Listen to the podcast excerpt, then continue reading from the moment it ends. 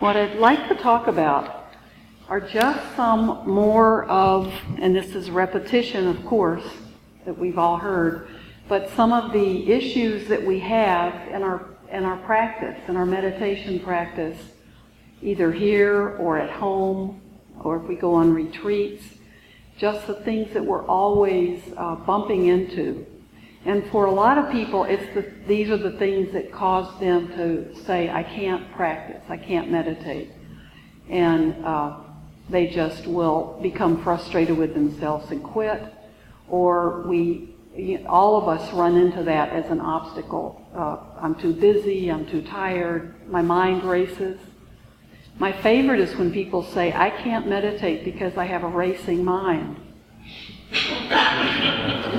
well, if we didn't have a racing mind, we wouldn't need to meditate, right? We'd be living in a meditative state. And once we are living in that state, we don't need to meditate. If, if it becomes our moment to moment reality that we don't have a racing mind, that we are mindful, that we are filled with uh, loving kindness and compassion and generosity and wisdom, well, please don't waste any more time sitting on the cushion. Just live like that. So for all of the rest of us, uh, racing mind, uh, too many words in our thoughts, you know, that's our, that's our reality. As human beings, that's, that's the nature of our minds. Uh, that's their job, is to keep thinking.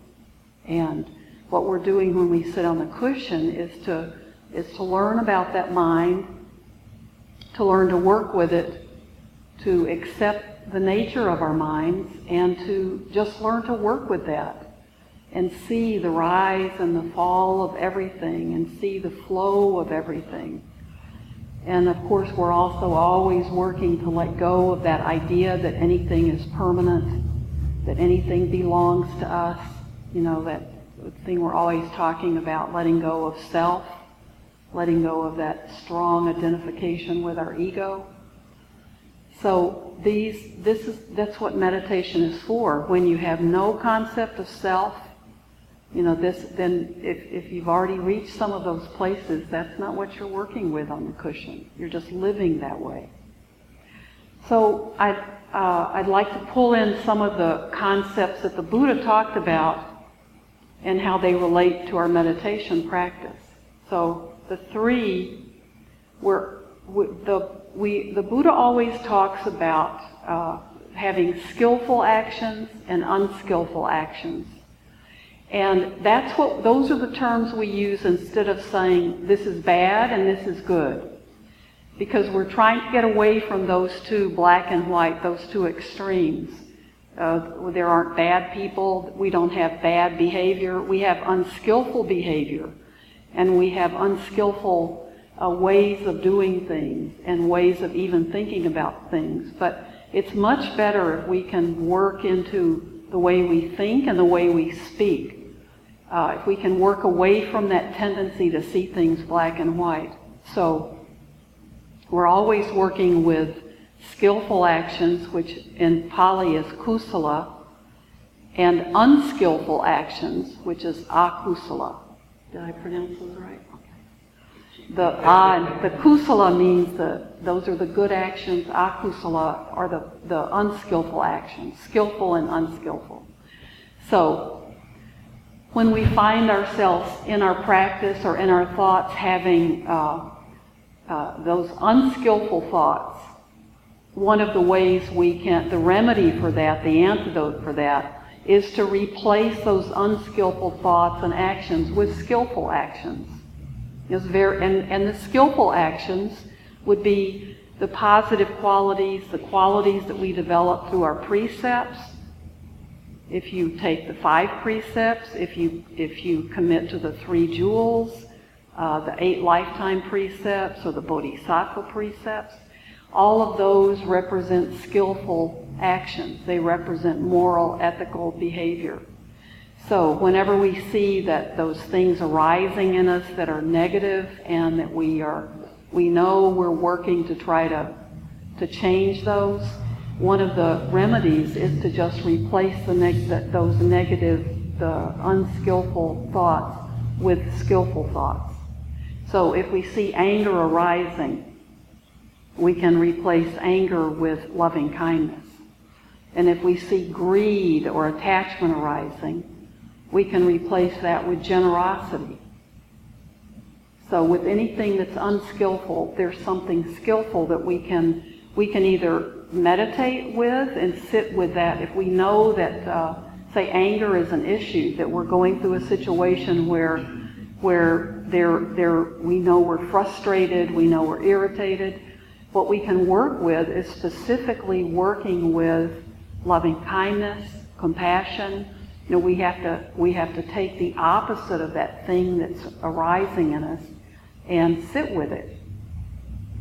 Uh, so so that's one of the things that that frequently in the suttas the Buddha is talking about. So we're always working with skillful and unskillful actions.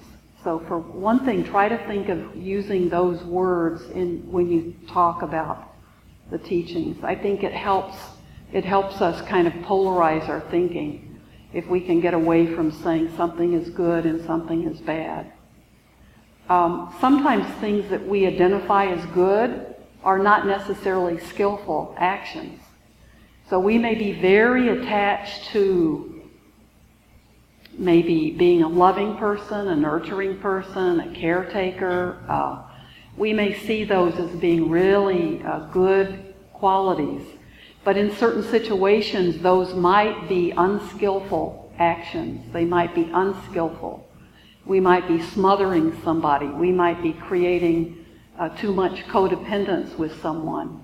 So, so we have to really look at in this situation or with this person or in my life right now, am I becoming too attached to these, uh, what I like to think of as good qualities?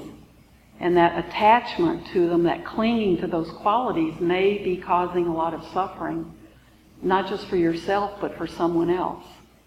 So, talking about skillful and unskillful can help us kind of break our, uh, maybe our attachment to the labels we put on things. Because something, if we think we're a very, uh, even something like generosity, you know, we can push that to the extreme if we're not taking care of the things we need to take care of, but we're kind of giving ourselves away and draining ourselves emotionally and financially and physically. That could be unskillful action. More skillful might be to, to, uh, to check and see if we're taking care of ourselves, if we're taking care of the people we're responsible for you know, and, and doing it mindfully. So that's one thing, skillful and unskillful. The other thing, and the Buddha always talked about this when he talked about the three poisons, which are the, you know, that's the crux of what we're working with all the time. The three poisons are, uh, they're, they're worded differently, but I like to think of them as clinging or attachment and uh, aversion and pushing away and uh, well, ignorance is ignorance is delusion. So the attachment, the clinging, is greed. Sometimes when we hear that called greed, we think, well, I'm not a greedy person. So, okay, I've got that one taken care of. I don't think I'm greedy.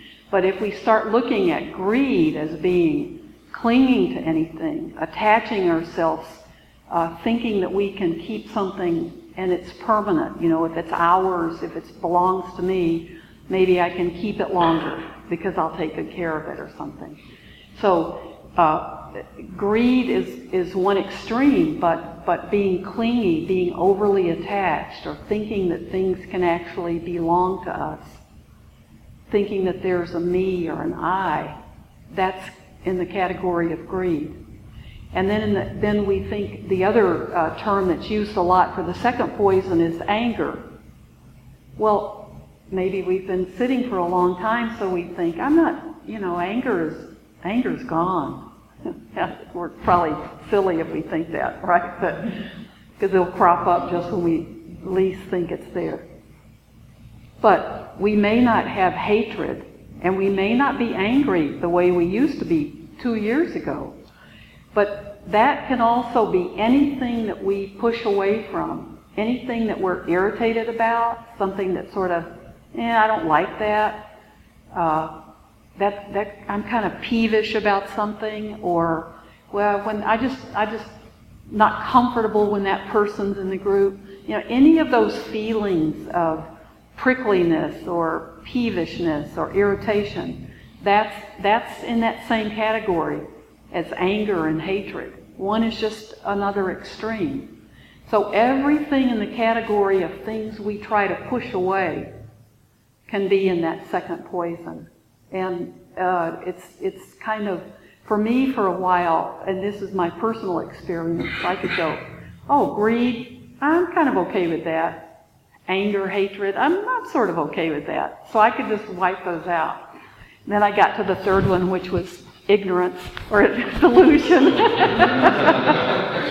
and I had to rethink the other two.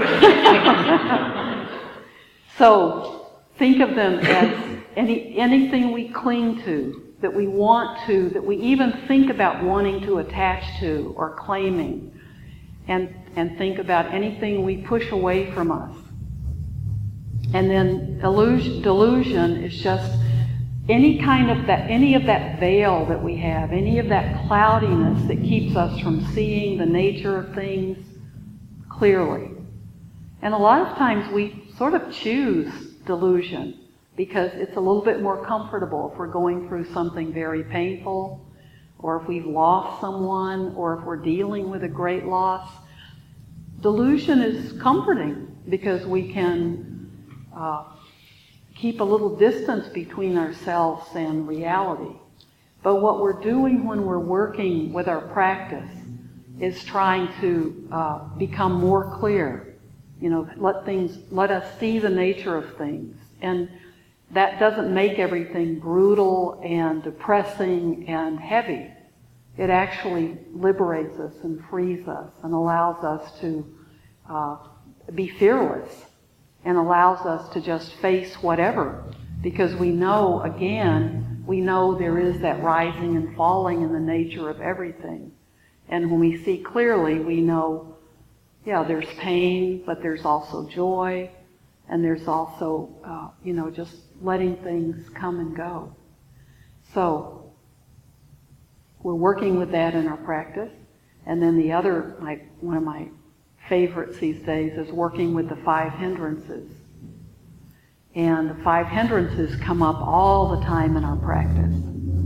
And the five hindrances are clinging, uh, pushing away, the, per, the uh, aversion, so clinging to things, the aversion, uh, restlessness, or sloth and torpor, which I love, and uh, agitation, there's, uh, I didn't mean sloth and torpor, torpor is laziness. And agitation and restlessness is the fourth category. And that's someone who says, I just can't practice because I have that racing mind. Well, of course you do. And the fifth one is doubt. And doubt is when we reach that point of saying, I can't do this, you know. I, I don't know why I'm sitting here practicing. So those five hindrances are always uh, think we can always work with that. And there are always new ideas for working with the hindrances too. And uh, this is this is something I wanted to talk about just for a minute because I've been I've been practicing with this and used it with a group I did last week and people and had a lot of feedback from people. When we are practicing and we really are having difficulty either finding the time to sit or when we sit, we just can't do our regular, like loving kindness practice or mindfulness practice. What I'd like to suggest is that we spend more time with the hindrances and the three poisons. And when we feel like I cannot sit today, I'm just so full of, I've got this problem or this thing in my schedule, that we sit with that we sit with our mess. We sit with that stuff that's keeping it, that's telling us, you can't sit today, you're too busy. Or you can't sit today, you're too upset. that we sit with that. So sit with being upset. Sit with being too busy. Sit with being, uh, you know, whatever is going on that, that makes you have aversion to sitting down and being still for a few minutes. And just be with that. But be with it wordlessly or as wordlessly as you can. If you start thinking about it, what happens? You know, you start creating stories and you can just, that's fun. Because you can just go, well, yeah, I'm too busy and so and so did this to me, so I've got to do this thing that they were supposed to do. And, you know, you can, you can really get into your stories and you convince yourself how busy you are. Then you can get up from the cushion and be like, well, good. I, there's I am busy. I am too busy. And it's because other people are making me, you know, you can just justify and you can uh, uh, concretize or solidify your feeling, I am too busy. So that means your ego is a little bit tighter. So you, you have just totally destroyed the whole purpose of sitting quietly for a few minutes. But if you're too busy, you can sit, and if without words you can take too busy, where do I feel that? Where in my body? Just let it, let your body speak to you. Feel, what does it feel like to be too busy? What is too busy? And how do I feel it in my body? And I think, I think staying with our body is maybe the, the best place to stay. Uh, and what is it, what is it for me that too busy? What, how, what does it drive out of my mind? What is it, what does it push away? If I'm too busy, and now this is, this can, I'm saying this now, but this is too much thinking if you're sitting. Too busy may be your excuse for a lot of other things that you'd like to have in your life, but I'm too busy, so it, it uh, excuses me from a lot of other priorities that I've had in my life. Or too busy may be how I have an identity. Maybe if I'm not too busy, who am I? So sit with too busy or sit with too tired. And if you're too tired, you can really look at what does tired feel like? Where is it? You know, is, is it in, is it, where is it in this body? Uh, is it in my head? Is it in my, is it just my eyes being drowsy? Is it, is it in, is it in my chest? You know, where do I feel, and how does, does it move around? And if I really pay attention, if I'm really mindful and looking at tired, does it go away? Do I quit being tired? So it could be that just the practice of mindfulness, we may be tired because we're mentally being uh, lazy. Our mind, is, we're, we're, not, we're not working with mindfulness. So take whatever that feeling is that's driving you away from the cushion or causing you to say, not today, not now, and let that be the object of your meditation. And try to be as wordless with it as you can be. Let it be, how does it feel? Maybe what it looks like. What does it sound like?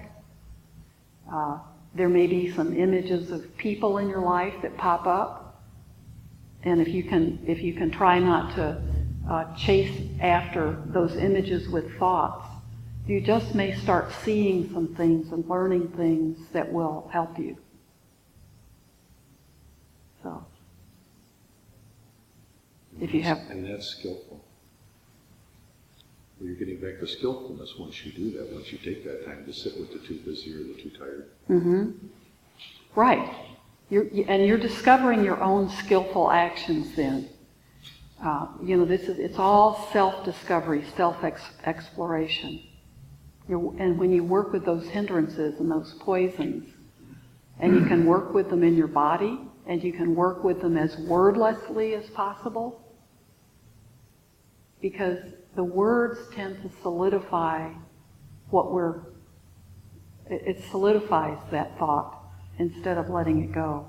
And what we want to do is to let those thoughts, you know, look at them, label them, but don't don't let them be who we are. Let them go. but make your whole meditation being about, I'm just ticked off. You know, you get sick of it after a while. That's one of the best things that can happen, too. And then that's skillful to let it go. So you don't gently push your thoughts away and breathe, you just. It would be difficult, and I know it's difficult, uh huh. to be thinking about all the things that, um, you know, going on in the body because you're feeling that way. So is it, is it best to try and gently push those away breathe, or is it, if you think about them, doesn't it make it worse? Well, but that's why I said try not to think about them. Try to feel. If you're if you're feeling tired, let yourself just be completely sit on the cushion and and and look at tired. You know, be an. Okay, I'm saying I'm too tired. I'm too tired. I'm too tired to sit. So, what is too tired? Just, just where is it? Where do, where do I feel it? Where is too tired in my body?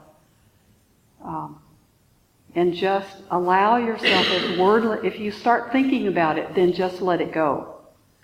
If you see yourself, oh, I'm too tired because so and so, you know, if you start making a story out of it, you need to let it go. But if you can just take it as if you're going to lay it out on the table and kind of cut it open and see what's in there, then what you want to do is look for it. Where, where does it manifest in your body? Do your legs feel tired? Do your feet feel tired? You know, is it your lower back? Is it your head? Is it coming, you know, where, if you can locate it?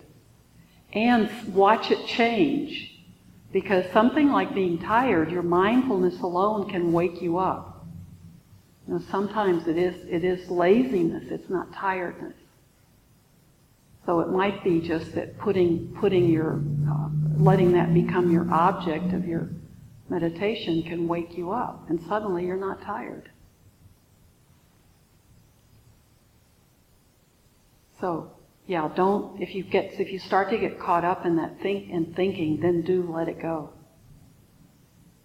But otherwise, just play with some of, play with those things. Really try to see where you are. It, it's always good to keep coming back to our body and feel it. Feel where sadness is, where fear is, where heaviness, where if we feel like we're depressed, try to see. Sometimes that's all it takes is for us to see and also to see the changing nature of it. You know, we're thinking, uh, I am depressed. And if we sit with it long enough, we may discover, oh, gee, cha- it changes. So I, it must not be that I, it, there is depression here. There is some sadness here. There is flatness here. But we can start uh, losing our grip of identifying with it too as we, as we look at it and see it where it's kind of shifting around. Or, oh, not, not every minute am I depressed. But it's, maybe it's comes in in a certain in a certain way or through a certain thought or through you know if my thoughts are go go in a certain direction that's when I can suddenly feel what I what I label depression. So we can start taking it apart and seeing what it what it really is. Okay? Thank you